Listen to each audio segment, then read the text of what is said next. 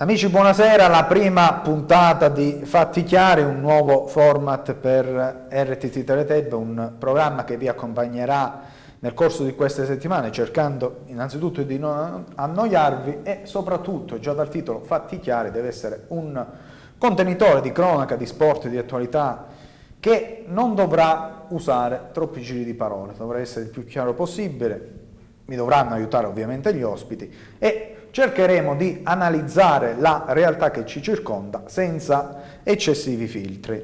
Permettetemi, prima di iniziare la trasmissione, di ringraziare eh, quanti hanno permesso la realizzazione e speriamo veramente di avere sempre più un pubblico caloroso che ci assista nel corso di questa settimana. Lo stiamo vedendo già dai primi riscontri su Facebook, abbiamo una pagina dedicata e ci state anche eh, subissando di messaggi e di notizie, ecco, di questo già vi ringraziamo in anticipo. Non sono da solo, lo vedete già qui in studio, dovevo cominciare con Graziano Fusaro perché siamo stati per due stagioni, diciamo, anime gemelle solo per il video, non pensate male. Abbiamo fatto due puntate, anzi due serie di puntate stagioni, della cioè. Fresa, in quel caso, prima era Cunzata, poi era Resistente, insomma abbiamo girato anche un po' la Calabria alla ricerca di tante storie, di tante avventure. Lo ringrazio perché... Grazie a te dell'invito, sono contentissimo di essere ah, a questo esordio. Insomma. Sì, anche perché Graziano sa benissimo che poi quest'anno lavorerà molto di meno col sottoscritto, però, non per ovvie ragioni, poi per me può venire anche ogni settimana, però lui poi ha sempre delle scuse pronte da utilizzare. Con ah, te mai scuse. Eh, insomma, insomma. Abbiamo invece l'ospite fisso, l'ospite fisso è Luca Muoio, con lui e con... Sì, eh, buonasera a tutti, grazie Massimo per eh, la tua... Sono io a ringraziare Luca e il, il cosiddetto clan 05, Pietro e, e gli eh, altri amici. Presto saranno con noi. Presto saranno con noi che ci aiuteranno, lo vedrete anche nel corso di questa puntata con alcuni video. E insomma, portiamo anche un po' di radio in televisione perché caratteristica di questa trasmissione è cercare di avere un linguaggio universale e magari prenderemo delle pause anche per noi dedicandoci con dei video musicali abbastanza particolari in alcuni molto, casi. Molto. E già fin da ora invito sia i giovani gruppi sia gli artisti a inviare i propri live sulla nostra pagina. Alla mia estrema sinistra abbiamo un giornalista fenomenale, abbiamo Alessio Lento, una sorta di faro per noi poveri scrivanti e noi poveri non video amatori. Massimo, non esagerare. Ma esageriamo, per, è la prima puntata la presentazione e grazie anche per l'invito. Sì, sì, sì, ha un rapporto particolare con alcune testate nazionali, però diciamo dove, dove lavori, perché magari non tutti... Io lavoro per un, un portale online che si chiama calciomercato.it, è abbastanza conosciuto insomma in Italia e non solo, quindi sono orgoglioso di far parte di questa, di questa squadra. Ecco, quindi parlando di sport, Alessio Lendo mica da Fagione. La persona più indicata. Ecco, ma la persona più indicata è anche Graziano Fusaro, ma non è che prendiamo gli ospiti così un tot al chilo o facciamo il gioco dei nodini come è stato qualche tempo fa. Perché Graziano Fusaro? Perché dobbiamo parlare ovviamente di attualità. Fusaro è spesso uno dei protagonisti della nostra media Valle del Crati, in particolare a Bisignano, e già eh, un mesetto fa è stato tra i protagonisti di un uh, servizio particolare che abbiamo trasmesso anche eh, nella nostra emittente sulla zona di Moccone. Una zona che a livello ambientale lascia molte perplessità, Eternit, rifiuti, molti roghi, una zona che da molti anni, non è solo un fatto estemporaneo, sta creando veramente molti fastidi. Facciamo così, vediamo il servizio di qualche tempo fa, poi lo commentiamo, vediamo se effettivamente sia cambiato qualcosa. Prego la regia di mandare il servizio. Contrada Mucone, in balia dell'inciviltà. La zona al confine con Luzzi presenta molte criticità segnalate dai cittadini e dal Movimento Popolare per Bisignano. Era ed è solo utopia pensare come nell'area si voleva persino realizzare un parco fluviale, una favola che potrebbe essere anche riproposta prossimamente durante le campagne elettorali. La realtà e le immagini che proponiamo invece sono l'esatto specchio di una situazione non più tollerabile. Rifiuti, fogni a cielo aperto, eternit, rottami di vario genere, incuria generale e troppi roghi che hanno penalizzato l'ambiente. Si può camminare per chilometri e scorgere ciò che non va, facendo veramente attenzione a dove si mettono i piedi e tappandosi la bocca per non respirare aria insalubre. Contrada Moccone qualche anno fa era stata addirittura designata come l'area per la realizzazione della piattaforma tecnologica dei rifiuti, un'idea cestinata dalla Regione Calabria dopo mille proteste e peripezie. Per ora l'unico obiettivo è quello di bonificare quanto prima tutta la zona e ridare dignità all'ambiente. Sentiamo in merito anche il parere di Graziano Fusaro, presidente del Movimento Popolare per Bisignano. Questo è uno dei punti più significativi di questa camminata che ci siamo fatti ed è molto indicativo il fatto che oltre uh, all'immondizia, vedete dei vetri, dell'Ethernet, questo punto è stato interessato anche da uh, un incendio e quindi eh, sollecitiamo chi di dovere a prendere immediatamente un provvedimento perché oltre ad essere una zona interessante dal punto di vista naturalistico, qui è anche zona eh, di caccia, insomma è una situazione eh, che deve essere sanata immediatamente perché il pericolo per la salute dei cittadini è, è, evidente, vedete, riusciamo a raggiungere addirittura eh, l'Ethernet che è a due passi e sappiamo tutti quanti la pericolosità di, questi, eh, di questo elemento. Se poi aggiungiamo il fatto che eh, è un periodo in cui gli incendi vengono appiccati eh, purtroppo eh, in maniera sempre più, più disovente, eh, è una situazione che non può assolutamente rimanere così com'è. Noi non vogliamo rovinare il clima di festa ferragostano, però i problemi di Bisignano non vanno in vacanza. Come avete visto il problema della fognatura, nonostante eh, eh, tutte le sollecitazioni che abbiamo fatto, non è stato risolto il problema della sicurezza pubblica sta diventando sempre più allarmante, questa è una situazione che non può rimanere così com'è, quindi chiediamo con forza che su tutte queste problematiche si prendano immediatamente dei provvedimenti. Dunque torniamo qui in studio, Graziano, c'è stato qualche cambiamento da Ferragosto a Mo? No, diciamo non ci sono state situazioni particolari, per fortuna non si sono eh, non si è ripetuto eh, l'evento del, dell'incendio che in quel caso abbiamo potuto riportare nell'immediatezza perché era successo da, da, pochissimi giorni, però la situazione rimane critica perché eh, quella è una vasta uh, area che non è, non è stata sottoposta a bonifica, cosa che noi avevamo chiesto. Ci rendiamo conto che non è una situazione che si può risolvere così immediatamente, ma ci saremmo aspettati qualche diciamo, misura sia uh, per uh, togliere quelle che erano le evidenze che avevamo segnalato, sia per andare un attimino a monitorare la zona. Perché... Anche perché il bello e il brutto poi delle, delle nostre zone, che quando fai una, una denuncia video, scrivi un articolo, eccetera, eccetera, praticamente ti isolano poi.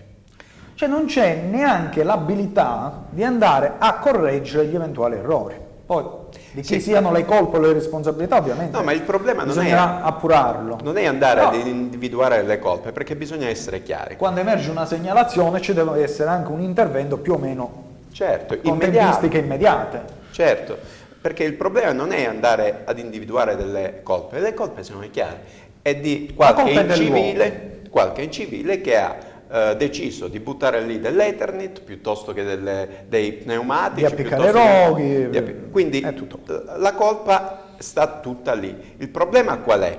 Che il territorio va non solo tutelato, va monitorato e laddove ci sono delle criticità ognuno si deve prendere la propria parte di responsabilità per risolvere la criticità.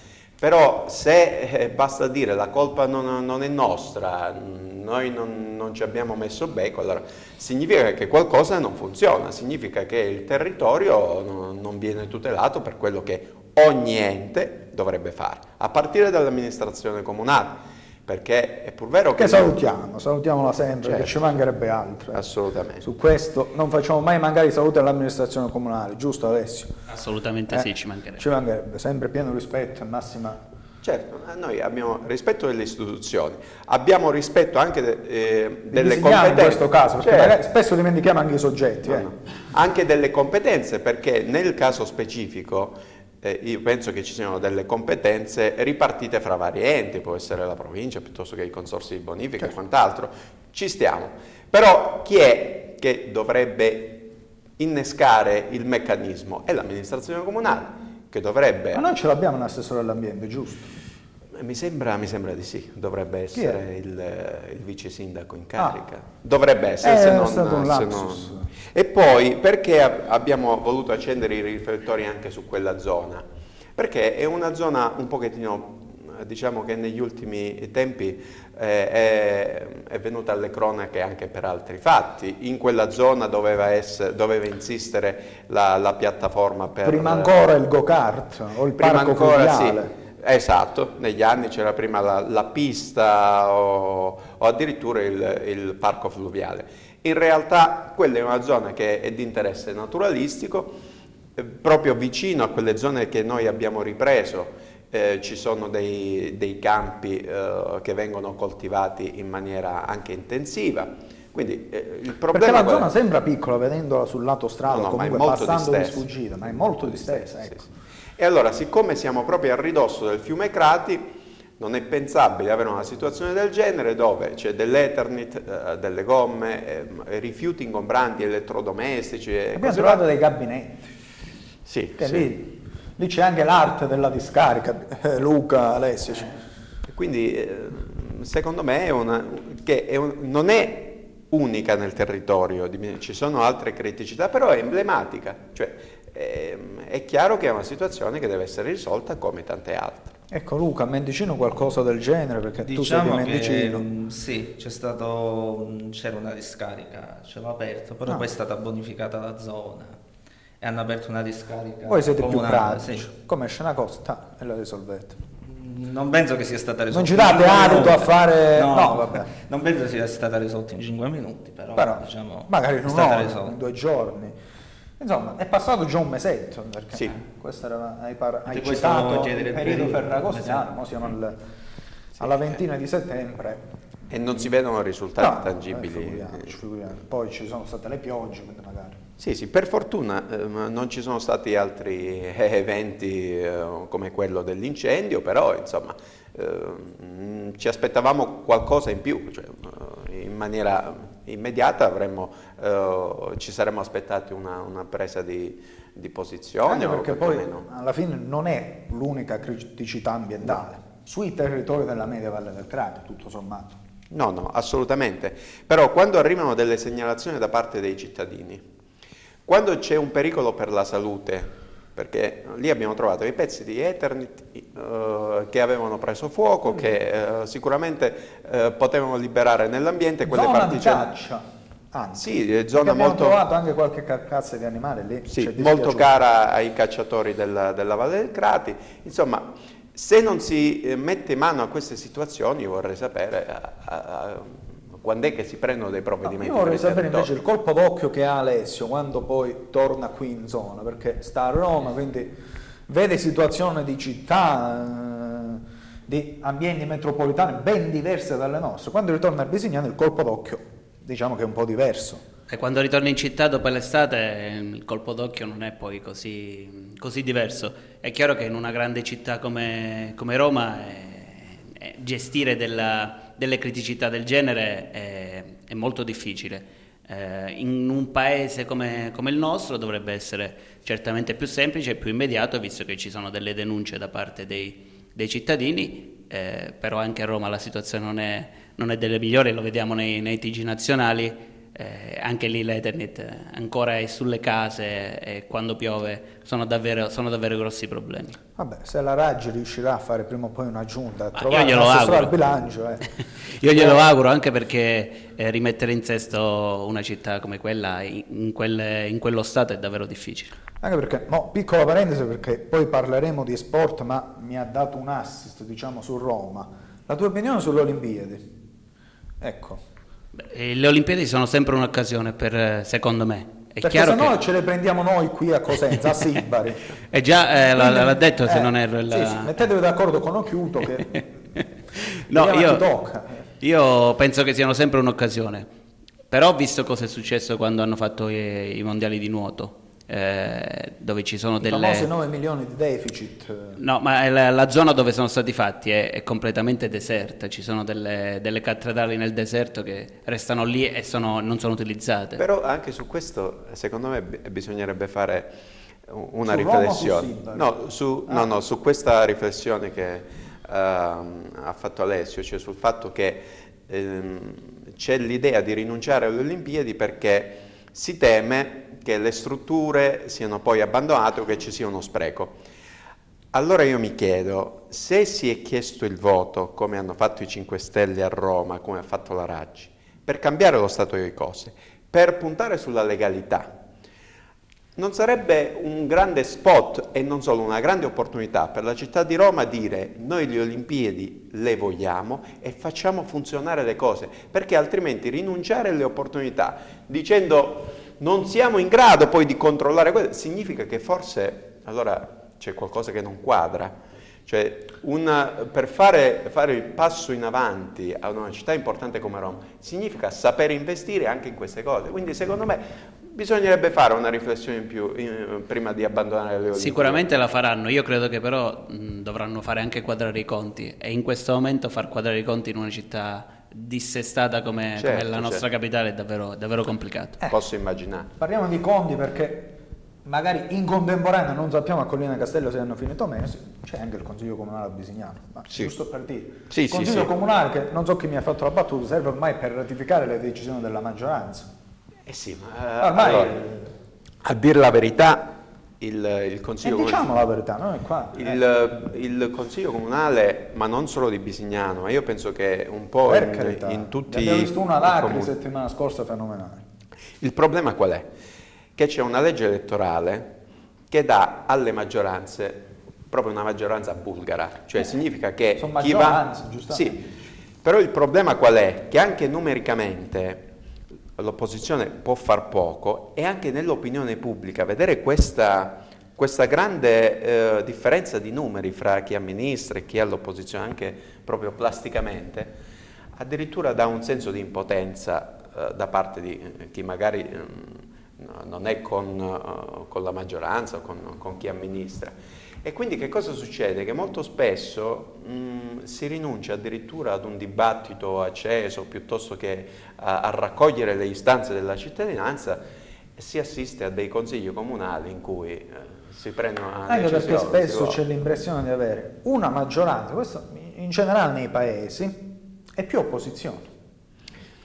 Su questo io ho una mia opinione. La mia opinione è che è giusto che ci siano anche diverse sensibilità nel fare opposizione. Non è giusto però che ci siano dei momenti di vuoto da parte dell'opposizione. Le opposizioni, anche se hanno idee e approcci diversi alla, alla politica, all'amministrazione, secondo me devono essere sempre Però il creare tante volte... opposizioni, che giustamente è anche il sale della democrazia, spesso, paradossalmente, può rafforzare una maggioranza. Sì, questo sì, però eh, ripeto, mh, mm, su, questa, su questa, uh, questa, cosa non deve poi uh, andare a, a, sminuire quello che può essere un dibattito, perché qualsiasi dibattito, qualsiasi diciamo, posizione diversa, anche all'interno dell'opposizione, può essere un momento di crescita. Quindi bi bisogna stare anche attenti al, al fatto che si dica ci sono più opposizioni, come nel caso di Bisignano. Io penso che diverse posizioni possono portare ad una, uh, una sintesi che può essere anche interessante, poi naturalmente uh, bisogna far quadrare le cose, però però ora abbiamo altri 8-9 mesi dove partorire idee, diciamo. Tu sai che il eh. momento più interessante, eh, il più... più eh, eh, Guarda, lo aspettiamo proprio anno, come l'arrivo della stella cometa, il periodo certo, elettorale. Bisogna sempre essere propositivi. Poi, giustamente sulla zona di Muccone parleranno nuovamente del parco fluviale, parleranno delle case degli universitari da trasportare a Bisignano. Sì, sì, Ci sì, sono quei 3-4 sì, classici sempre... Sì, quando in, in realtà poi Territori come quelli di Bisignano e come quelli della Valle del Crati hanno bisogno di cose molto più semplici. Abbiamo bisogno di, di servizi efficienti, abbiamo bisogno di manutenzione. Il paragone con l'Africa, in Africa serve più un panino con la mortadella che non la DSL. Eh certo, ecco. cioè, è, è, una cruda realtà, ma è la realtà, perché è inutile fare diciamo, dei grossi proclami quando non si riesce a, ad avere la manutenzione delle cunette delle strade piuttosto che... Però c'è una scuola di corrente che parla del, delle strade, delle cunette anche con un senso di appagamento, no? Questo lo riscontriamo nel, negli anni precedenti, no? se, se facevo l'inchiesta sulle strade, eh, ci sono cose più serie. Cioè, Alla fine le strade sono quelle che le percorrono tutti, sono quelle che consentono ai carrozzieri di fare anche dei lauti guadagni. Quindi... Sì, cioè, ma. A volte si prende il, um, l'esempio delle strade perché è quello più evidente a tutti. Potremmo fare l'esempio delle fogne in quel servizio che abbiamo visto prima. Noi facciamo vedere eh, una fogna a cielo aperto. Sì, si inizia infatti con la fogna. Come eh, per dire la mancanza dell'acqua, siamo nel 2016, ancora abbiamo dei problemi di uh, approvvigionamento eh, dell'acqua, cioè ne vogliamo parlare. Molti dicono sì, ma questi sono problemi di 50 anni fa. Allora io mi chiedo, ma amministrazioni per 50 anni eh, non sono riusciti a risolvere, allora ci vogliamo ancora cullare su questo fatto. Quando si va a chiedere il consenso agli elettori, si va a chiedere su che base? Cioè facciamo rimanere le cose Se così come sono state. Lista, scusami. Io, io non la vedo così. Non lo so. Io penso che chi si prende la responsabilità di andare a bussare alle case dei, degli elettori eh, per avere un ruolo nell'amministrazione deve avere anche la capacità di cambiare le cose così come stanno e non si può arrivare dopo 10-12 anni che si amministra a dire ma questi sono un problema di 50 anni fa. Secondo me è un errore e i cittadini secondo ah, me ne sono 50 più 10, 12, arriviamo a 65 anni e ci togliamo direttamente. C'è la prescrizione a 65 anni. C'è una prescrizione postuma ormai. Abbiamo parlato dell'acqua, parliamo di cose più... Più frivole. No, frivole no perché Assolutamente, ci mancherebbe altro. Ci spostiamo noi da Bisignano a Luzzi, facciamo un piccolo passetto e vediamo anche qualcosa che funziona in questa valle del Crate. Ogni tanto ci sono le cose che funzionano. C'è stata un'estate luzzese abbastanza coinvolgente diciamo, per il pubblico, un'estate luzzese dove sono arrivati tanti artisti, cabarettisti, musicisti e che ancora non è neanche terminata, ecco, si concluderà proprio a fine ottobre, quindi diciamo diventa estate barra autunno luzzese c'è la cronoscalata a fine ottobre, quindi qua immaginiamo i deliri. La Luzzi Sambucini. La Luzzi Sambucini, la, la gente che si prenota dal venerdì stesso sulle montagne, però è bello anche questo. Noi mettiamo un servizio, diciamo quasi a riassumere il tutto, ma su un episodio solo. Cioè, il primo grande avvenimento dell'estate luzzese. Noi siamo un po' retro nei servizi oggi. Però l'estate luzzese, il servizio che abbiamo convenzionato all'epoca e che riproponiamo con piacere è quello eh, inerente allo spettacolo di Biagio Izzo. Biagio Izzo fa un pronostico che finora si sta rivelando. Prego. Un divertente e divertito Biagio Izzo ha incantato la gremita platea del teatro Tebbe di Luzzi. In una tappa calabrese veramente coinvolgente e molto divertente, l'artista napoletano, famoso per i suoi film e per aver accompagnato tanti cabarettisti in Italia, ha scaldato così il pubblico della Tebe Cratense con una voce calda e suadente abbinata a dei ritmi frenetici e coinvolgenti. Un po' da tutta la Calabria sono arrivati i suoi fan che hanno approfittato anche della serata non troppo aposa per concedersi una bella serata di puro divertimento. L'artista è stato accompagnato dalla band Swing Swing e accolto dall'amministrazione comunale con l'assessore Camillo Borchetta e il sindaco Manfredo Tedesco, entusiasti per aver portato a Luzzi un artista così affermato. L'estate luzzese intanto riparte già da domani sera con la presentazione della Luzzese in piazza al suo primo e storico campionato di eccellenza. Intanto eccovi un anticipo delle interviste che saranno trasmesse integralmente dopo questo TG. Stefano dei Sing Swing, un'altra estate in giro per la Calabria, questa sera vi toccherà diciamo, assistere e accompagnare un artista come Biagio Izzo. Sicuramente ne siamo onoratissimi, ovviamente. Per noi è un, uh, un privilegio poter prendere parte a questa, a questa serata dove avremo l'occasione di poter eh, sia fare da spalla a un grande artista eh, insomma, conosciuto a livello nazionale, sia avere la possibilità di poter proporre la nostra musica ad una platea così, così importante come quella, come quella, di Luzzi che tanto, tanto bene ci vuole. Allora, Biagio Izzo, un grande artista del sud che viene qui per la prima volta a Luzzi, tanto cinema, tanti film, tanti spettacoli in giro per l'Italia e una piazza come quella appunto di Luzzi che è pronta ad applaudirla. Me lo auguro, me lo auguro, è la prima volta che vengo, sono curioso di conoscere, di familiarizzare con questo pubblico e mi trovo in un bel anfiteatro, molto bello, complimenti perché è una struttura nuova e che per noi artisti queste sono cose importanti perché ci dà una possibilità per esprimerci e la possibilità di lavorare. E spero che ci sia tanta gente, passare una bella serata all'insegna del divertimento, staccare un po' la spina e farci quattro risate. Un pronostico sul Napoli lo vogliamo dare? Sul Napoli? Vinciamo scudetto chi sta. Ma mi speriamo. Perfetto. La rimandiamo poi a maggio questa. Eh, bravo, bravo. L'assessore Camillo Borchetto, una serata, una delle tante che l'amministrazione comunale offre ai cittadini di Luzio, una serata con Biagio Izzo, eh, performer napoletano di gran talento, una serata dove l'anfiteatro qui pian pianino si sta riempiendo, un anfiteatro nuovo e adatto anche alle esigenze di un pubblico variegato.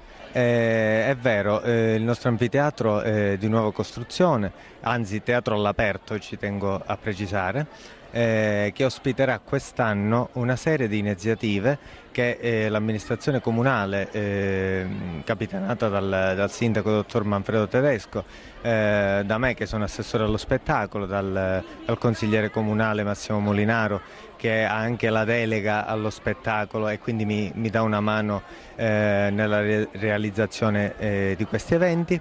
Sindaco Manfredo Tedesco, una serata che eh, già dai suoi esordi sembra volgere per il meglio, un grande artista come Biagio Izzo qui nell'anfiteatro si sta preparando per offrire alla cittadinanza un grande evento, un'estate luzzese che finora veramente sembra soddisfare chi veramente ama lo spettacolo in questa città e anche oltre. Allora, intanto, vabbè, grazie di essere voi come RTT qui presenti. Biagio Izzo lo volevamo, lo volevamo un pochino tutti, lo voleva la, cittadinanza e dopo tanti anni un artista eh, diciamo divertente, comico, importante, che ha fatto tanti film, tanti film eh, si presenta qui nel, proprio nello stesso teatro all'aperto. Adesso questo teatro all'aperto si chiamerà Teatro Tebbe, proprio così come... Riprendiamo qui in studio, insomma, Luzzi ha, ha fatto un bel programmino quest'estate. No, sì, sì, non stiamo sempre a criticare gli altri, però Luzzi nel complesso forse è stata una delle città che ha portato turisti sì, nella, nel nella medievale del Crati no, no, si, proprio all'interno della provincia di Cosenza. Io non ho visto altri cartelloni così ampi di spettacoli. Hanno di, di onorato anche l'inaugurazione del nuovo anfiteatro. Il Teatro Tebe, ecco, sì, sì, sì. Eh, Inaugurato proprio con Biagio Izzo. Io penso sia, sia, una cosa importante che un...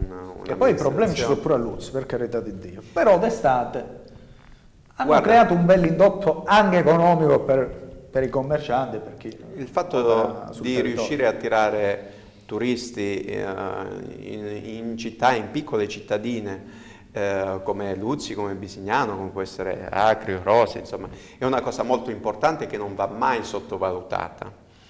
Eh, certo deve essere tutto compatibile con, quello, con i conti, con, con, quelle che sono le Bisogna le anche saper trovare i finanziamenti ecco, come in questo io caso. Io penso che la sfida è quella di saper trovare i fondi che non devono grada, eh, gravare sui cittadini perché Chiaro. in un momento così delicato di crisi economica in cui le famiglie hanno difficoltà a pagare le tasse, ad arrivare a fine mese, la capacità di trovare fondi e di portare personaggi anche importanti come eh, Biagio Izzo, sì, piuttosto sì. che c'è stato il concerto dei RAF, degli stadi, insomma, sia una cosa importante, una, un, un, esperimento da, da, dover proseguire. Io um, vedo molto, molto, favorevolmente il fatto Io che... vedo Luca molto contento perché lo ricordiamo. Eh... No, mi ricordo, eh. volevo dire una cosa sul servizio, il giornalista che eri tu sì, sì, sì. Che peraltro ogni servizio è, è veramente un pugno all'occhio nei look. Ha fatto una domanda a Biagio Izzo. Dobbiamo fare lo sport. Eh, il no, pubblico l'ha capito, non diciamo sul Napoli. Vabbè, tra poco. Non è che mo, a Mendicino cosa avete avuto quest'estate? Non esercito. Non esercito. A Cambora neanche. A Cambora no. A, Cambora, a Cambora nemmeno. Rose, siete rimasti agli Europe a Rose. Sì. No, io no. Non, non lo so, c'è sta leggenda metropolitana c'è che c'è leggenda, gli Europe. Forse di eh, eh, No, volevo dire un po' scaramantico, Biagio Izzo, però sul Napoli. Vabbè, però non è che... Da buon napoletano, buon napoletano. Non, non, roviniamo il pathos no, di questa trasmissione con pronostici buttati così. Non roviniamo, eh, perché poi abbiamo l'esperto di calcio mercato sì, no, che tra no, poco ci farà la filippica sulla Serie A e sul resto. Quindi, che, non rompiamo l'incantesimo no, no, con il Napoli. Eh, adelante. Eh, eh sì, è eh, vero. È vero. Sempre Poi parliamo dell'Inter.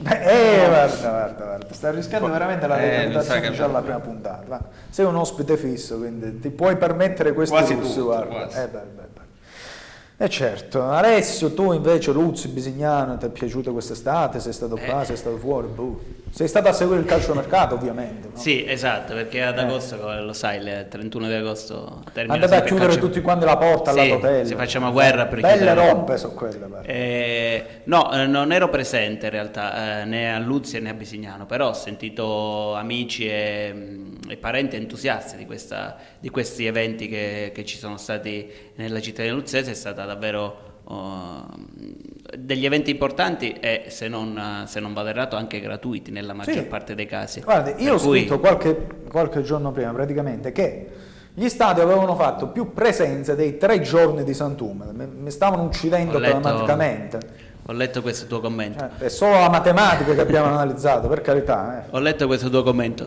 È chiaro che gli stadi sono una forza, una forza E della non sono natura. mancate le polemiche con gli stati, attenzione. Eh. Chiaro, però tra Chi ha parentesi hanno vinto, TG, eh. hanno vinto l'ultimo Sanremo, quindi avevano, avevano questo traino dalla loro parte, a parte il fatto che è un gruppo famoso. Ricordiamo poi eh, Massimo Ranieri e il gesto anche dell'amministrazione comunale luzzese che ha devoluto l'incasso per la biglietteria alle popolazioni colpite dal terremoto, alle quali ovviamente siamo anche eh, noi tutti qui solidali, sperando in una pronta rinascita di questi. In questo territori. voglio ricordare la delegazione Beh. della Croce Rosa di Bisignano che in questi giorni si trova lì a dare un aiuto a quelle popolazioni, insomma è un gesto importante che rappresenta bene le nostre cittadine, non solo quella di Bisignano ma quelle di tutto Quando vogliamo noi sappiamo essere veramente una forza della natura, consentitemi vero. questo termine. Qui c'è un attimo di riflessione perché in questo programma manderemo anche dei video musicali. Qui Graziano non Ah. me la perdonerà Ah. mai più questa Sì, roba. infatti penso che da questa sera non già intu- saluterò. aveva già intuito alla, alla prima stesura della scaletta perché dovete sapere che Graziano è anche una rockstar. Era una rockstar. Eh, sì. Era una rockstar. Nel rock e nel ha studiato Sanremo, era in un'agenzia insieme a Platinet, diciamo. Eh sì, Era- sì, eh. diciamo, Eh, diciamo di sì. eh, l'hai detto tempo fa, quindi è vero. Sì, sì, Faceva parte dei monodi e tu le avrai sentite sicuramente adesso. Sì, sì, Eh, come avrai è stato qualche, Lui in qualche locale di. Roma. Eh. Esattamente, Pure. sì, sì, esattamente. Sì, sì. Sì, sì, questi Ho sentito in trasferta, ma quando sono in trasferta Cioè, a me manco un CD mi hanno masterizzato. Ma quando sono in trasferta i nostri conterranei non possiamo non andarli a supportare, È- cioè, è anche mi, bello sembra, per mi sembra giusto. I a mono- parte che monodi- suonavano monodi- bene. monodi- Monodi, monodi, sì, eh, monodi. c'è sempre- Che poi si sono rifatti, sono a Barletta, quindi sfrutteranno i loro diritti d'immagine della SIAE. Sì, sì, allora diventeranno ricchissimi. Però e fin saranno- quando c'era la SIAE un po' da sgraffignare avete sgraffignato, noi ci vediamo questo bel videoclip, diciamolo, dal Ah, titolo Nevicherà con la comparsa di una iena Come no? Pellizzari. e con un'ottima cantante che diciamo chi è perché saliamo subito dal cavo. Nel tempo poi è diventata mia moglie. Ecco, quindi ci sembra anche giusto eh, sottolineare questo. Graziano invece con suo fratello Marco era quello che suonava, era un Sì, pochino sì. ingrassato. No, no, era il grandangolo, su questo ti... Ah, era il grandangolo, diamo la scusa Sì. al grandangolo. Certo, Questo- certo. Ci vediamo nevicherà perché anche climaticamente ci Sì, manca ci poco. stiamo avvicinando. Poi torniamo con la seconda parte, lo sport. Nevicherà, ma uscirò lo stesso e non ci penso più. Ti scorderò, forse è troppo presto, forse è impossibile.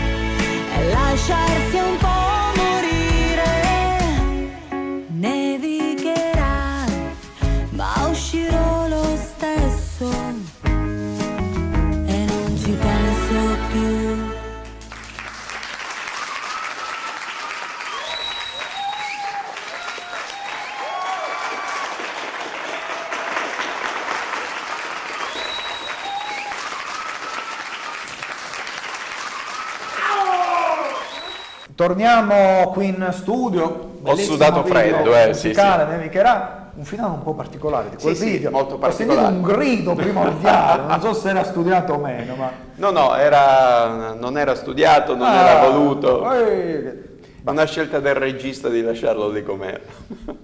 Lascio immaginare il proseguo di quel grido. Bravo, ecco, non andiamo oltre, tra moglie e marito, non mettere il dito d'altronde.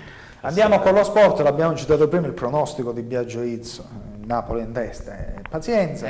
però Eh, ancora tu sei contento, eh, dice- Ma io sono del sud, quindi tifo per la Eh, squadra più certo, certo, certo, certo, eh, certo, i Wayne traditori, eccetera, eccetera. Andiamo con tutte queste eh, cose di retorica, no? Ci sta, dai, il bello è il pepe che del, i, del che calcio. vincono di più sono i più odiati, sì. Tanti nemici e tanto no. Eh, Vabbè, vabbè. Speriamo, speriamo che continuerà ad essere odiato. dai. Ecco, eh, penso che non siano odiati né Crotone e né Palermo No, per la posizione di classifica e per gli organici che hanno a Il disposizione. Palermo anche per il presidente. Eh beh, certo, Eh certo, si deve certo. Crotone-Palermo è finita 1-1, ce l'andiamo a rivedere in 90 secondi perché mh, veramente, come ho detto nel servizio, il peggiore è stata veramente la qualità media di questa Serie A, consentiteci.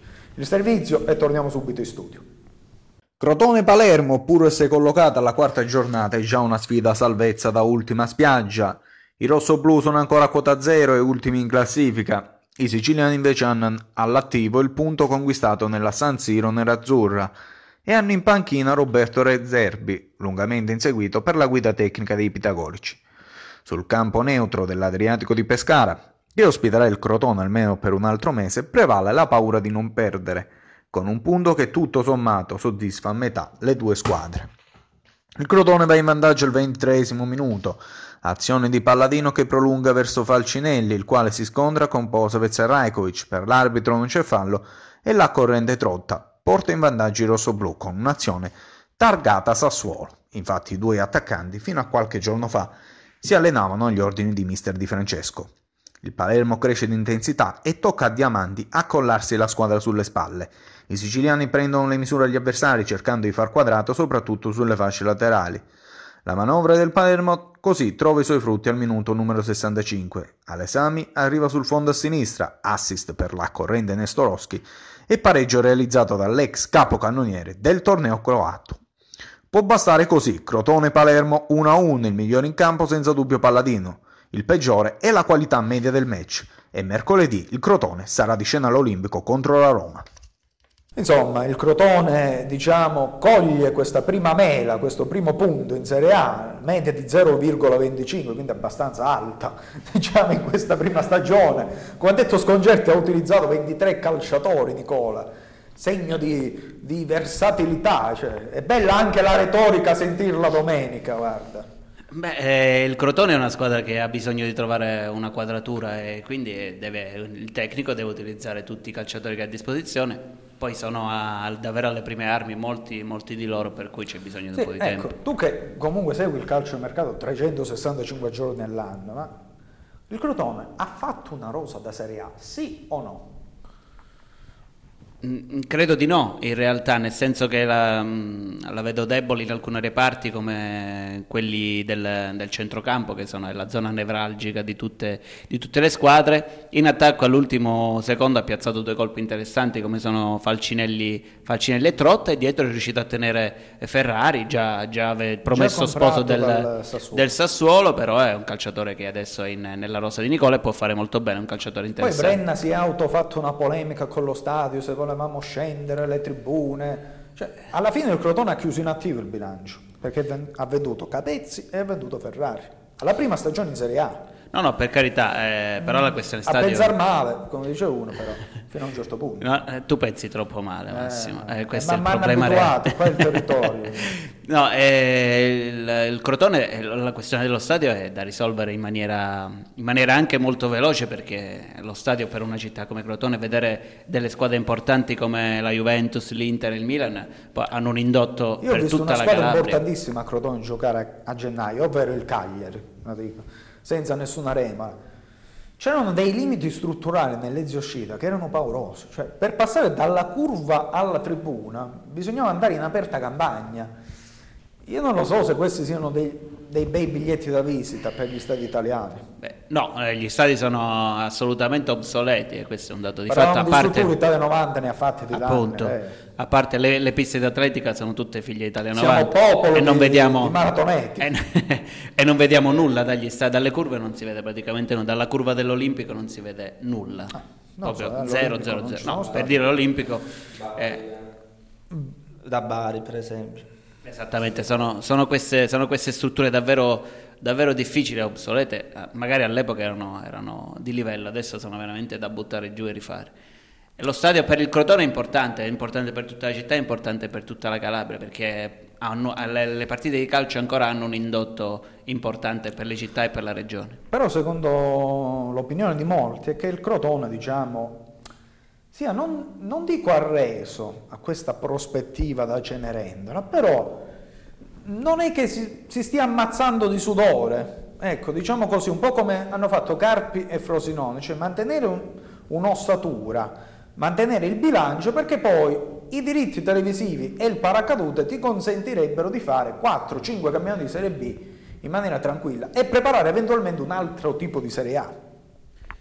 Io penso che sia ancora troppo presto per dire una cosa del genere perché sono passate, la prossima è la quinta, quella di, Eh, mar- di martedì. facilissima domani a Roma, facilissima. Eh, esattamente, eh, non, è, non è una partita facile. Ma, ma il Crotone deve, deve- è, alla- è all'esordio in Serie A, quindi deve pagare ha questo avuto il miglior calendario possibile per una neopromossa e ha fatto un punto. Sì che 4 li ha giocati in trasferta. Ma però- non è semplice giocare in Serie B e in Serie A, c'è una grande differenza.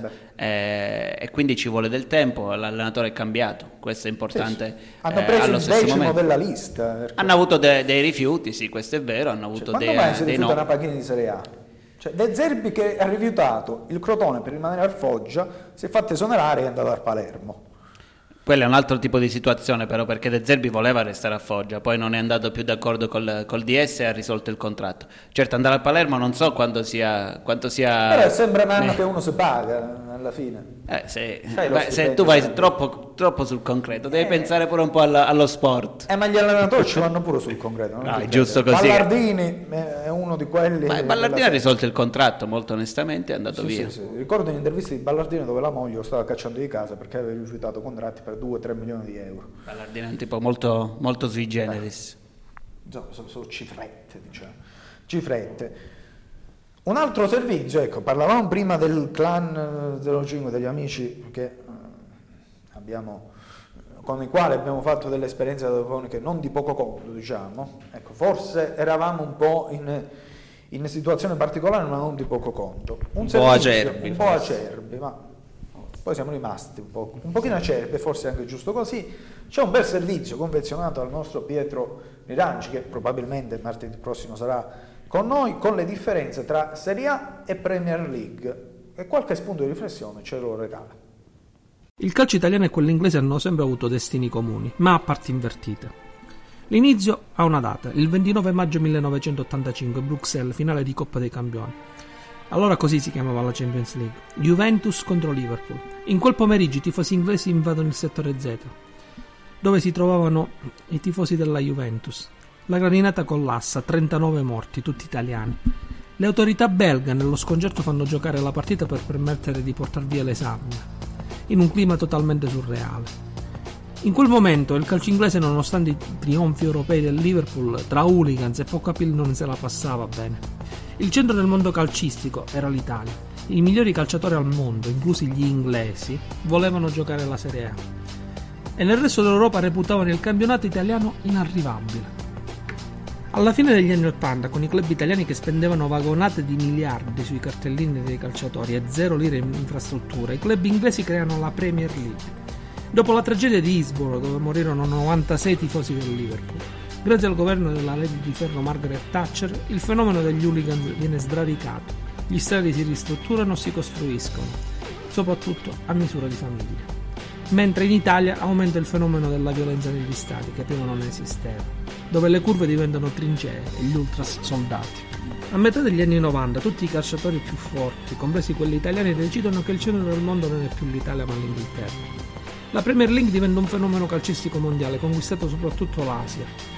Ma non solo, per la prima volta gli stadi sono aperti 7 giorni su 7, con musei, bar, ristoranti, all'interno anche lo store del club, che grazie al merchandising fa triplicare i fatturati dei club inglesi, contando su investitori stranieri che non fanno mai mancare la liquidità. Mentre in Italia si spendono gli ultimi miliardi rimasti sempre sui cartellini dei calciatori.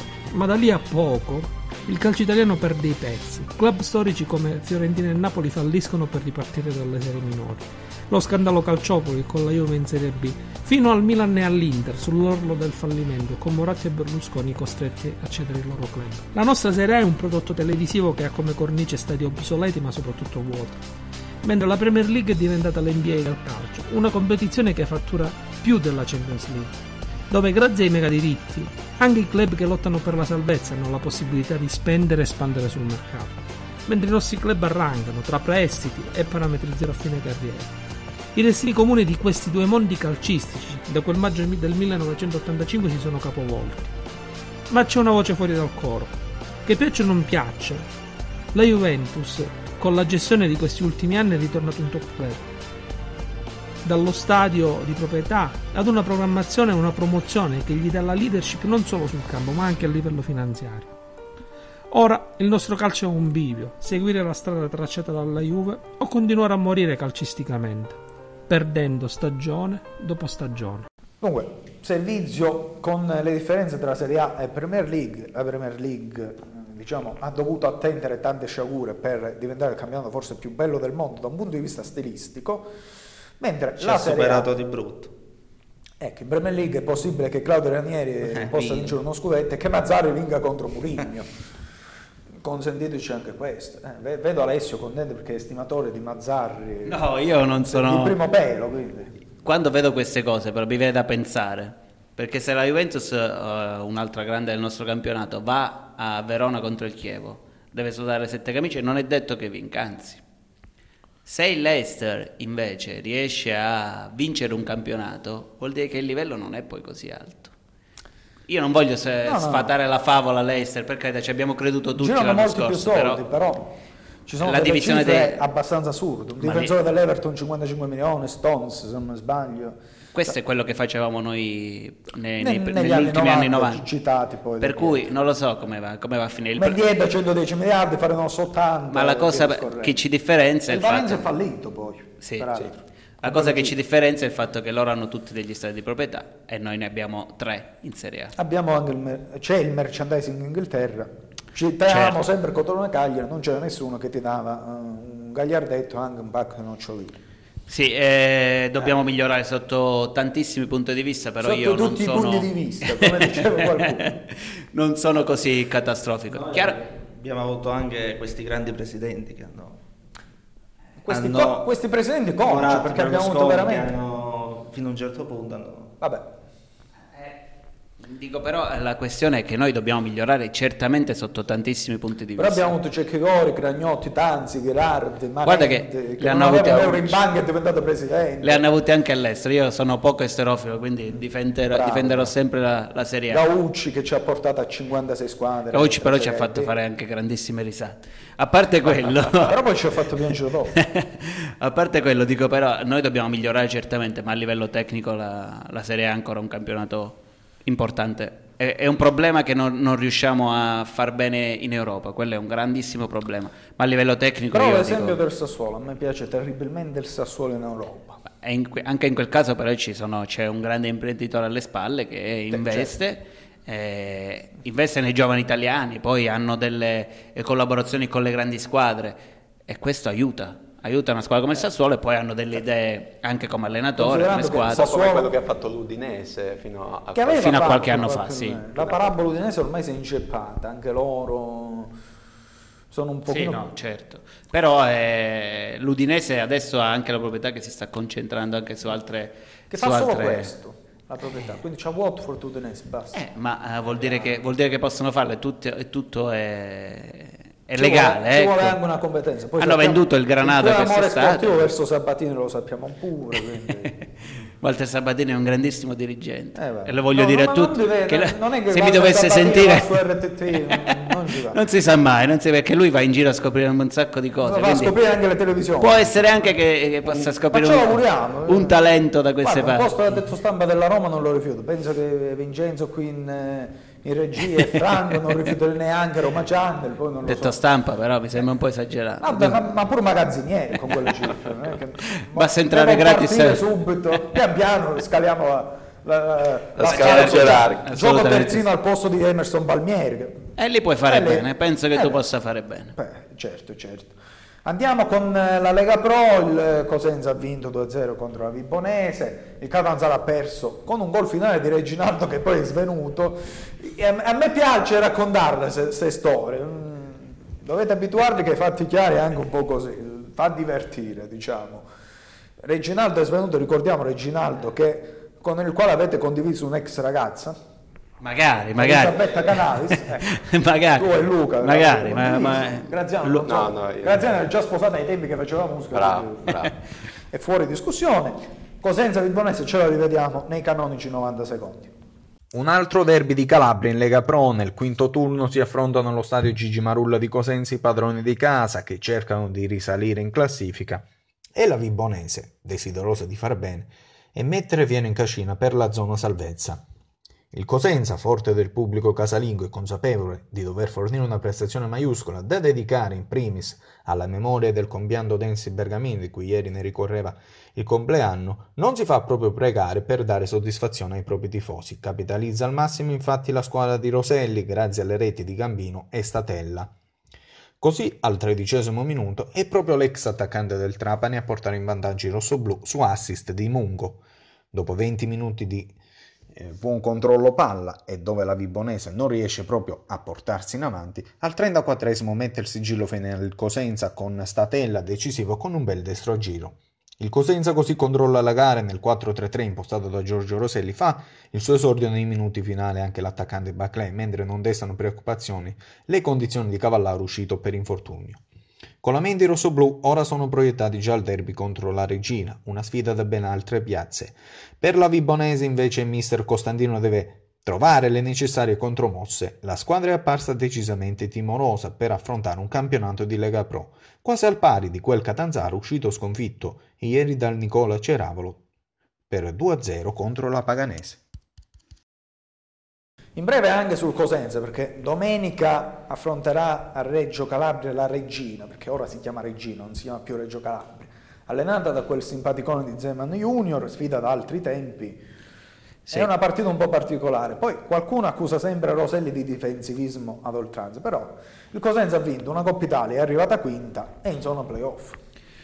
Sì, è chiaro che il mister ha un gioco molto difensivo, è un dato di fatto. Lo scorso anno eh, soprattutto aveva- attuava un contropiede eh, clamoroso, insomma palla, pa- palla recuperata e via sulle ali. Quest'anno è un gioco diverso perché si è messo col 4-3-3, ehm, sta sciorinando anche un calcio discreto e poi mister Roselli è colui che ha vinto la Coppa Italia ma soprattutto è colui che eh, ci ha portato la vittoria al Ceravolo contro il Catanzaro. Non E vinciamo quindi- da Catanzaro da un mese, ormai. eh, esa- e quindi Mister Roselli, eh, Mister Roselli, il soprannome di Mister Roselli, immagino tu lo sappia qual è. Che è vai- il santo. Ah, sì, sì, sì. E, che non, la- e non l'abbiamo messo noi adesso dopo che abbiamo vinto il derby col Catanzaro, però è, è un, è un allenatore molto concreto, ecco, di Luca, questo il sicuramente. Santo somiglia terribilmente a Osvaldo Bagnoli, non lo so perché. Mm, non so, io ho visto, devo dire, ho visto la partita contro il Taranto direi, e allo stadio. E ne Devo valsa dire- la pena. Eh sì, sicuramente. Però devo dire che con le squadre chiuse va un po' in difficoltà, perché giusto fa un gioco di contropiede, un gioco un po' all'italiano, però alla fine i punti li ha fatti. La categoria la mantiene. Eh, no, non è che dobbiamo stare Non, sempre in eh. categoria qui. Poi c'è la grandissima corazzata Lecce prima in classifica.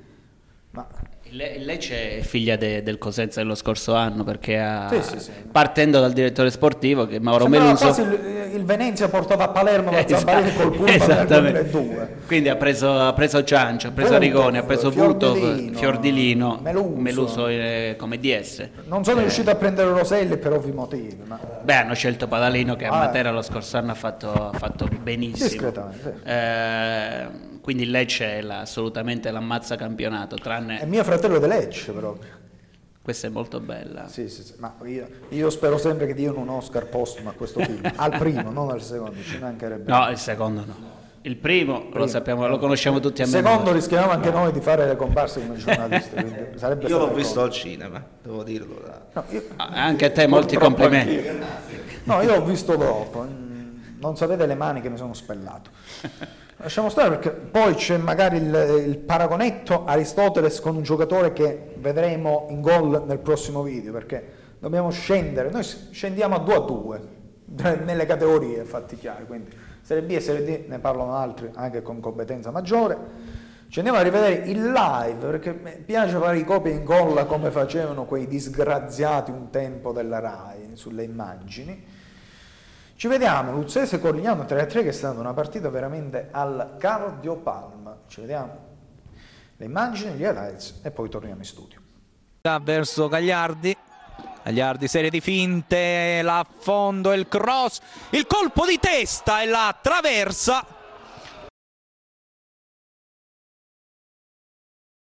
Ancora al nuovo affondo, l'affondo di Canale, il lancio verso e c'è il gol dell'ex. Martinez porta in vantaggio il Corigliano.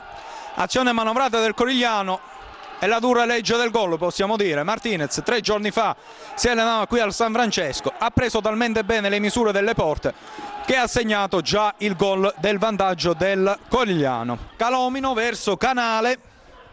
Canale punta il suo avversario, finta, doppio finte, Calomino e qui un'altra occasionissima ad Elfio, qui è stato bravo Gardi, bisogna dirlo, ha smanacciato. Un lancio del ben più pratico Filidoro verso Mazze di testa, Morrone il gol, pareggio della Luzzese. E segna sempre lui, è il caso di dirlo, Capitan Morrone.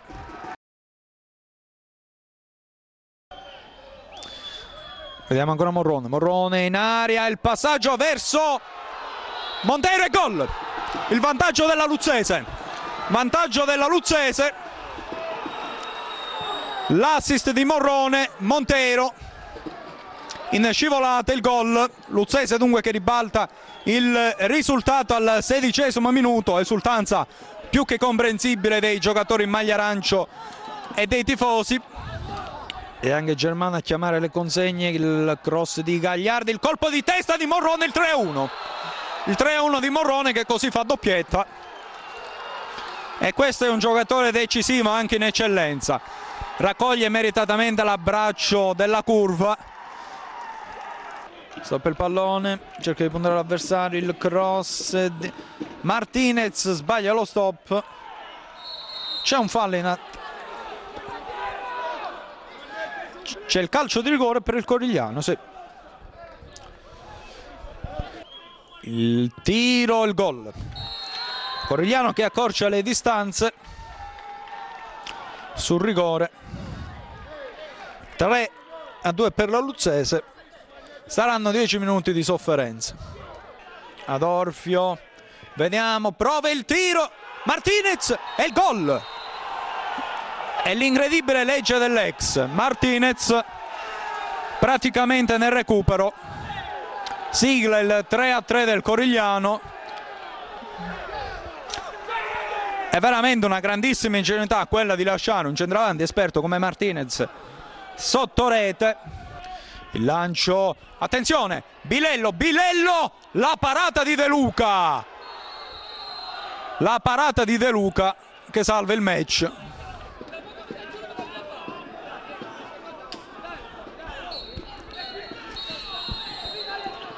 Termina la gara qui. Luzzese e Corigliano pareggiano per 3 a 3. Insomma, Luzzese Corigliano 3 a 3, partita abbastanza particolare, avete visto poi le immagini, una gara abbastanza divertente per chi l'ha visto, perché per chi era in campo, vi assicuriamo. sei divertito? Sì, mi sono divertito a commentarla, ero senza voce.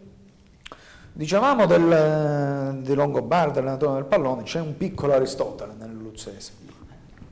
C'è quello Rafael Montero al quale voglio bene, il brasiliano tutto carioca, mi è uscita sta, sta roba nelle interviste, fortunatamente non la vedrete mai, penso nei fuori onda. Monteiro, il brasiliano di questa squadra, un brasiliano tutto carioca. Io ho visto il gol della Luzzese quindi rovesciata. Ah, sì, Mezza sì, Genova no, bello, molto bello, bene. sì, sì, sì. Però devo dire Aristotele si assomiglia, assomigliava al famoso tuta del Venezia, te lo Eh, ricordi? bravo, Aristotele tutto. Eh. eh. Ti ricordi cosa è Sì, successo? vabbè, Sì, ma lì- te lo lì- ricordi? sì. se, se tu non l'avvisi i giocatori, poi è chiaro che vanno a segnare. Cioè, Mi pare pure giusto. eh certo, beh. ecco, cosa assolutamente contraria, perché Luzzese Corigliano è stata una partita aperta a tutto, tranne che a un eventuale combino, perché veramente è stata una partita indecifrabile fino all'ultimo secondo. Ha segnato Martinez che... Un ex. Un ex, ma un ex proprio recente, un ex che qualche giorno prima si allenava con la Luzzese, poi è tornato a Luzima con la maglia del Corigliano, ha toccato due o tre palloni e ha fatto due gol. Eh, eh, Pubblico contento. eh, eh, sì, sì, sì, sì, è stata, un- una bella partita e c'è da ringraziare il dirigente Dacri per, eh, per la professionalità che sta mettendo in campo e per la gentilezza e la cordialità nei rapporti anche con queste emittenti, perché domenica c'è stato un eh, episodio un po' particolare. Eh, Dacri eh, ha fatto giustizia pur non avendo nessuna colpa in questo caso, ma noi ringraziamo e salutiamo la professionalità e la squisitezza di un uomo prima ancora di un dirigente. La Luzzese va a giocare ad Acre domenica e quindi la battuta la dica chiunque, così No, ce io la leviamo dico avanti. non- è il caso. guarda, Forse voi che siete più d'accordo. Guarda, guarda, guarda, lui la stava dicendo perché lui No, va no. anche al, Mac, al Mac a mangiarsi i rispettivi panini lì, Come come, il panino Milic, lui va a mangiarsi il panino Ah, il famoso Ah, panino eh, Milic. Bravo, eh. Con la ah, bomba che di e Maradona. Luzzi. Peccato che non si possa fare il triangolare. Penso che... Che penso che hanno capito. qua. Sì. Qua il pubblico è molto eh, evoluto anche su. Secondo me ha capito il volo. Ma scusa, ho fatti chiari, giustamente. uno- la Più chiarezza- chiari di questi. la chiarezza- eh? Lasciamo stare perché qua andremo in un Ginepraio di difficile scioglimento. Insomma, se vuoi venire pure tu a fare qualche puntata sull'eccellenza, andiamo eh. nei migliori campi di Caracas. Ma io li ho, li ho frequentati da, da calciatore di bassissimo livello. Ah, eh, giocavi pure? quando, qua- sì, come no? Stranamente. Sa- non me l'hai mai detto, non ti avrei chiamato proprio. E quindi li ho frequentati, quindi conosco molti di questi campi che adesso invece hanno l'erbetta. Ah, A Luz c'è l'erbetta. quando, quando- eh, quando ci giocavo, No, Luz c'è l'erbetta. eh. quando giocavo io l'erbetta la vedevo. Ma pure quando veramente- giocavo io, che non è che ho giocato nel Mesozoico, dieci anni fa, quindi... Però insomma, qua- io che sono più grande di te, quando giocavo all'erbetta veramente ce la sognavamo su mi quei pagavano campi. in lira all'epoca, quindi... Esattamente. Una Quindi sì, eh, volentieri, se mi inviti io vengo, vengo con te a seguire i campi Sì, di andiamo sul. Regino, che sono sempre ambienti tranquilli. Assolutamente, eh, non, non vogliamo... Mangiarsi una pizza in, alle- in una terza categoria. Salutiamo gli amici de- del Regino, assolutamente. Dove eh, peraltro il Regino pullola di, di pallavoliste, dove la pallavolo è lo sport principe, che Luca ama la pallavolo per i tre tocchi, ricordiamo. No, no, io amo la pallavolo, ci giocavo a scuola. Certo, l'hai, l'hai criticata fino a mezz'ora fa. No, tum, tum, tum, ecco. eh, Tipo Mosca. Tipo. Mosca, ecco, quindi poi vi invitiamo anche ad andare su YouTube e vedere questa rivelazione sulla pallavolo. Non sappiamo se poi la tratteremo in futuro, ma per ora i campionati sono in, in ghiacciai, cominciano verso metà ottobre. Con lo sport abbiamo terminato la seconda parte di Fatti Chiari, video musicale, non più in monodio perché poi sarebbe stata una... Monotono, e Monotono, quindi? sì, monodia, ecco. Cosa ci regali? Vediamo. No, eh, Muse Resistance. Ah, sei un buon gustaio, vabbè. un buon gustaio, vedrai poi alla prossima.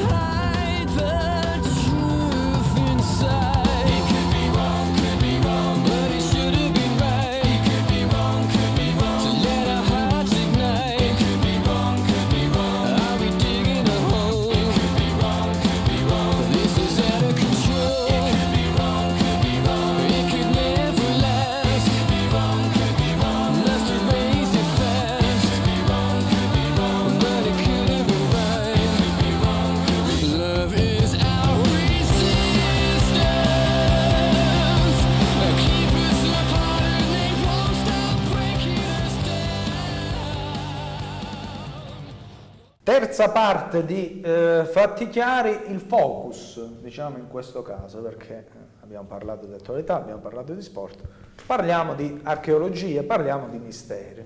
Un mistero che tutti conoscete, senza dubbio, è quello di Cozzo Rotondo e in generale di Re Alarico. Re Alarico, ricordiamolo, il re dei Visigoti che si presume abbia dimorato e le cui spoglie siano nei nostri territori, una stima eh, incredibile del suo tesoro è stata fatta pari a un miliardo di euro, che se uno lo trova ha risolto i problemi di, Generazioni. penso tutto il centro meridionale. Sarebbe curioso sapere come hanno fatto la stima precisa. ma- Ecco, que- questo è anche un dubbio che poi dovremmo E sarebbe sciogliere. curioso come li spenderebbero.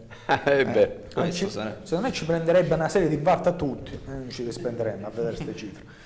Però insomma, un mistero un po' particolare, c'è, stato Voyager, tra poco rivedremo anche il video della RAI, c'è stato anche maneggio, eh, proprio sul luogo del misfatto, a sorpresa anche un po' obeso, perché d'estate mi piace mangiare, ma questo è un altro discorso. Sono andato a Cozzo Rotondo, ho fatto un breve servizio riepilogativo, ce lo vediamo, poi torniamo in studio.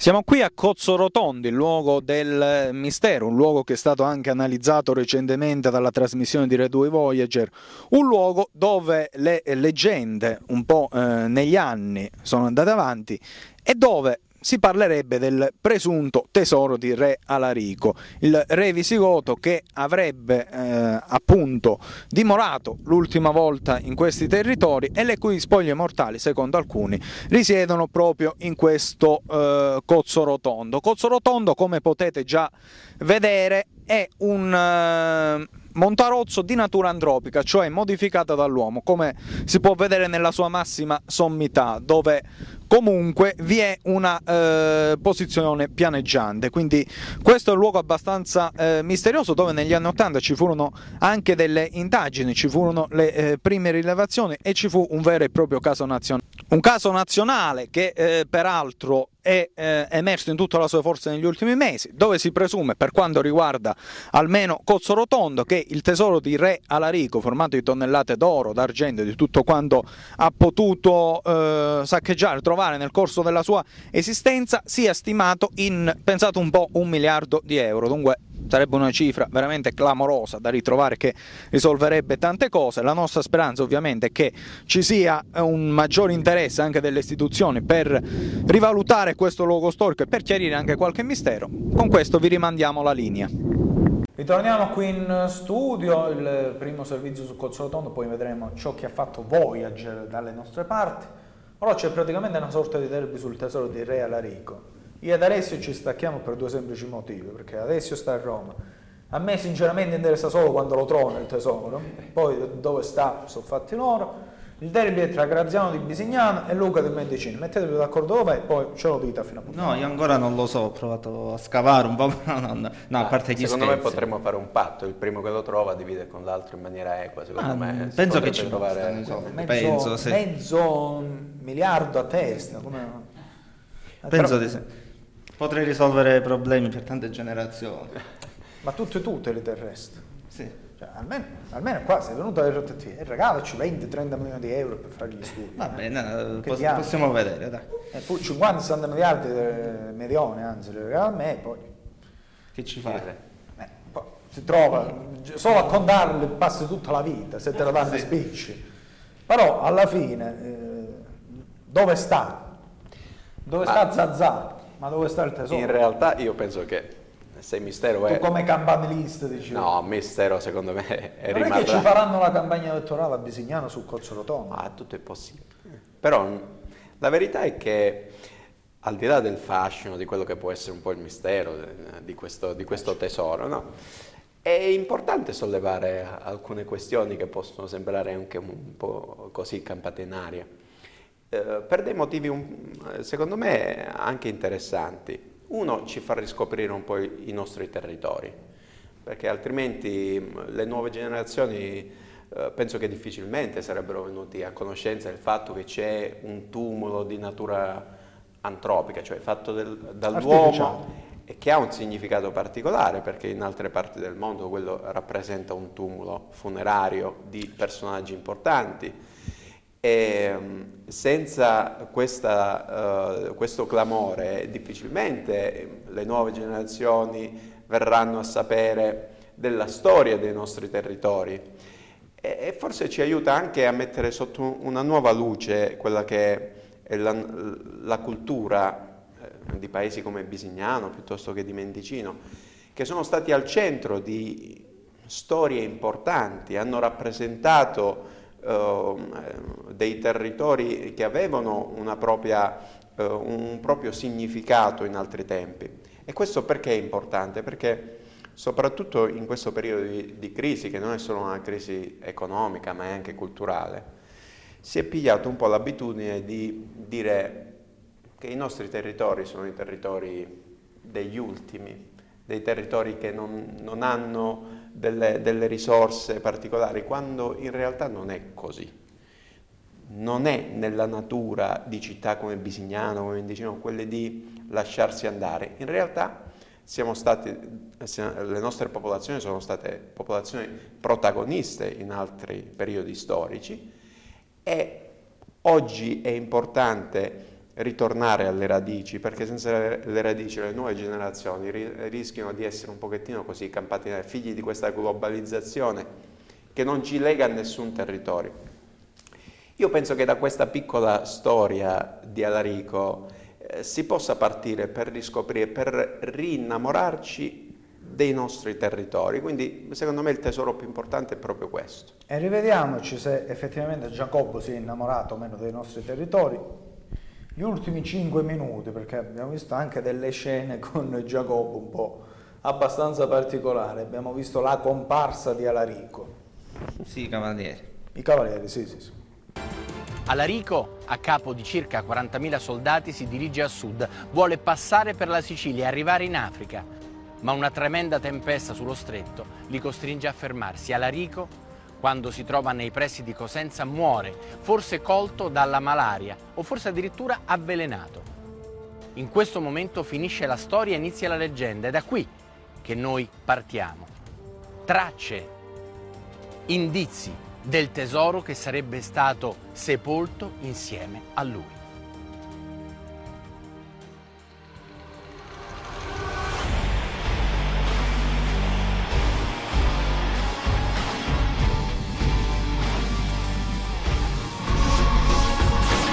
Abbiamo seguito prima il Busento, ora il Crati, a valle di Cosenza, seguendo sempre la traccia dell'acqua. E qui troviamo, oltre all'acqua, che vedremo tra qualche istante, una struttura, sì, un tumulo. E quello che vedete proprio qui alle mie spalle sembra una normale collina, ma se guardiamo delle fotografie di molto tempo fa, ecco, le stiamo vedendo, sono in bianco e nero, ci si rende conto che questa struttura è diversa da tutto. Ci rifacciamo una ricerca portata avanti molti anni fa da un ricercatore del CNR, Vincenzo Rizzo, che ha potuto constatare che questa struttura è di natura artificiale, o per meglio dire, è in parte artificiale, visto che questa sarebbe stata tutta una sola collina. Questa frattura centrale, quindi il tumulo da questa parte, è stata realizzata artificialmente. Da chi e quando? Questo è il problema. Secondo il parere di alcuni esperti potrebbe anche trattarsi non di una tomba vera e propria, ma di un cenotafio. Che cos'è? È un monumento sepolcrale che veniva eretto per ricordare una persona sepolta in un altro luogo, talvolta anche vicino.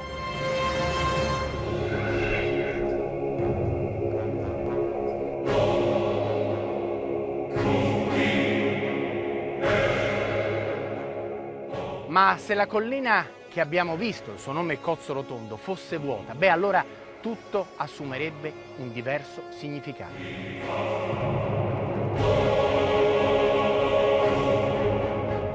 Sì, perché in questo caso vorrebbe dire che in quel luogo non sarebbe sepolto ma sarebbe morto un uomo importante. E Alarico può darsi. E nello stesso tempo quel tumulo ci darebbe l'indicazione di dove potrebbe essere realmente sepolto il corpo di Alarico. Si trova a poca distanza da dove siamo adesso, siamo nell'alveo del fiume Crati e secondo alcuni proprio nell'acqua sarebbe sepolto Alarico. Allora facciamo una domanda alla dottoressa Mattei che ci sta accompagnando in questo viaggio. Dottoressa, perché secondo lei Alarico sarebbe sepolto nell'acqua?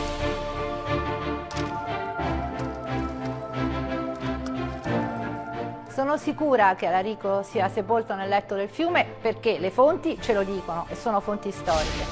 Ma è il fiume che scorre il dato importante per la tomba di Alarico, perché l'acqua è un elemento primordiale, essenziale per tutte le culture.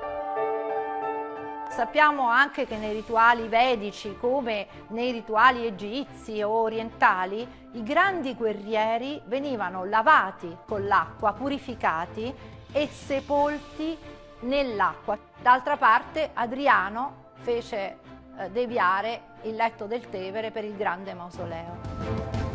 Alarico è sepolto così perché si ammala eh, dopo il saccheggio di Roma e eh, è un corpo da purificare perché l'acqua scorre, lava il male e conduce con questo suo ritmo, noi diciamo il tempo scorre nella storia, nel futuro. Sentito? Ma c'è di più.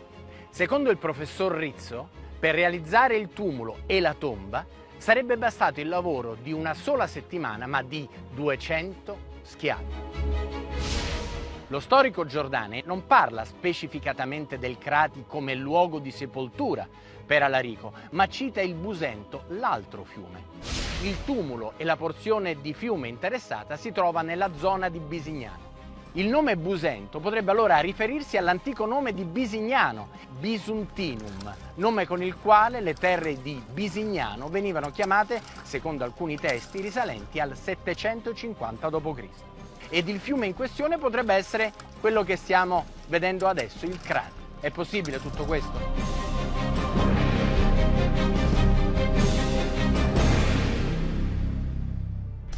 Torniamo in studio, l'ultimo stacco di Fatti Chiari, stavo dicendo di Fresa Punzata, pensa tu. Addirittura. Reminiscenze giovanili. La parte di Mendicino. No, lui ha detto la parte di Bisignano, buonista, perché ha, ha preso i discorsi di FLG e allora fa il buonista. Luca invece fa... Ah, addirittura.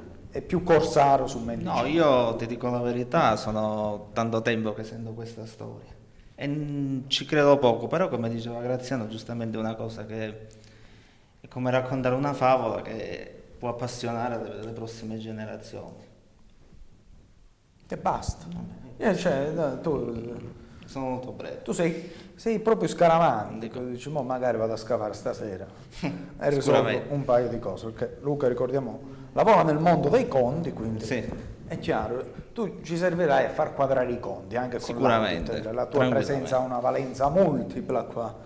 Insomma, Alessio è a Roma, quindi il tesoro mm, non gliene importa nulla. No, però se lo trovate e mi chiamate io vengo volentieri a Eh, darvi sì. una mano. Eh. Noi scaviamo, arriva No, no, vengo, no, eh, no, vengo a scavare, cioè Ah, vengo a guadagnarmi la mia Comunque, parte. Sembra che eh, ci sia l'intenzione di approfondire, almeno per quello che è la il Cozzo Rotondo di Bisignano, di approfondire con nuove tecnologie per vedere se effettivamente... Il drone.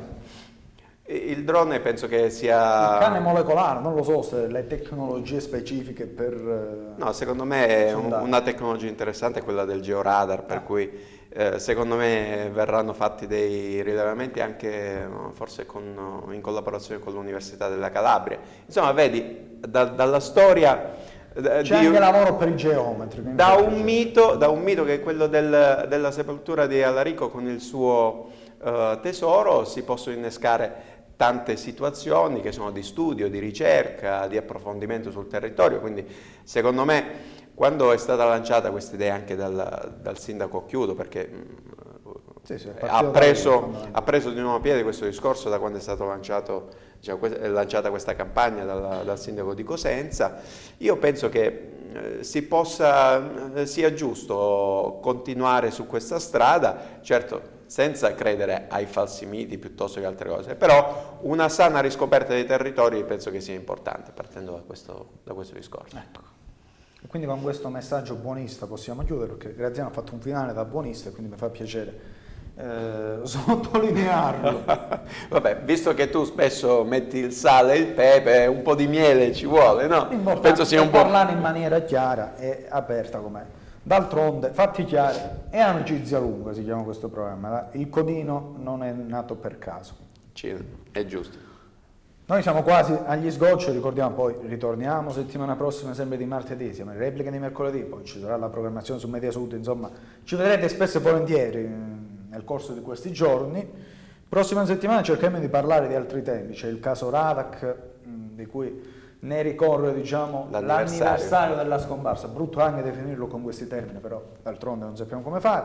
C'è il caso Rems a Santa Sofia, questo è un caso abbastanza particolare, poi ovviamente ci sarà l'appendice sportiva, gli anni 80, se facciamo finalmente Felice Pietro Rilanci, parliamo degli anni 80, io me ne vado direttamente, vado a casa e ve lo conducete da solo il programma.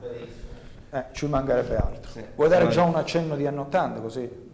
No, non so se posso accennare. Eh, sì, sì. Fa- si fa- parlerà della Milano da bere. Ah, bellissimo. Non della Cosenza da bere, della Milano da bere. Senza da bere la rimanderemo Quindi alle prossime. noi chiederemo anche di allargare prossimamente il raggio d'azione di Teletebbe anche nella, eh, lab- nel labirinto della Brianza, come si suol dire.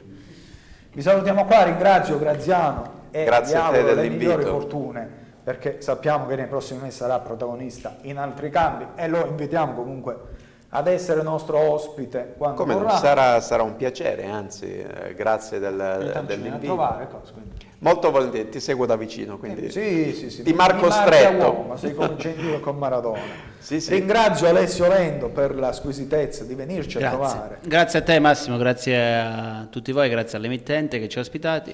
Ci vediamo la prossima volta. Viva calciomercato.it It, mi raccomando. poi C'è, c'è questo dualismo. No, non lo dire neanche, punto it e basta. Punto it. Calciomercato.it, lasciate stare Criscitella, Pedullala, Carrà, Fiorelli. No, no, rispetto massimo per tutti. Però, Eh, cioè, se sei andato online, poi televisivamente Esatto. guardatevi chi volete. Esatto. Guardatevi noi. soprattutto. Noi televisivamente, lui sul web, basta. e abbiamo fatto l'autarchia. Ringrazio Luca Moio Sì. per la sua prima televisiva, era la prima Eh, televisiva. Ecco. Speriamo che non sia l'ultima. Non lo, si lo sa, diranno i telespettatori, io non comando nulla qua, quindi eh, vedremo le rilevazioni audience, ciò che ci manderanno sulla nostra pagina Facebook, dove vi invitiamo a scriverci, vi invitiamo anche a mandare i video musicali, i live dei più giovani.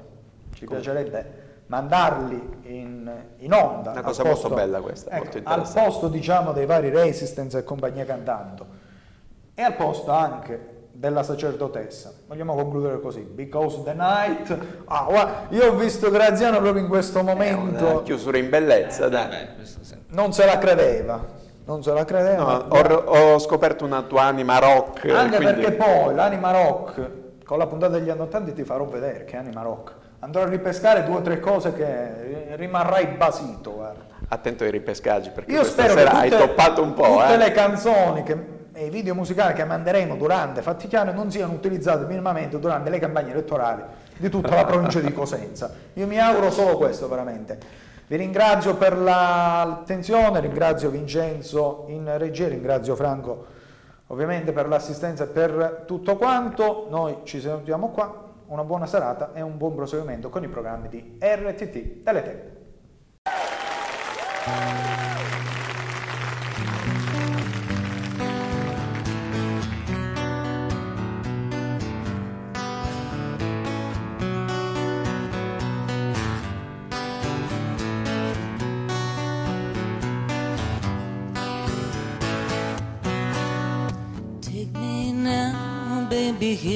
I am. Pull me close, time. Understand, desire is hunger, is the fire I breathe. Love is a banquet on which we feed.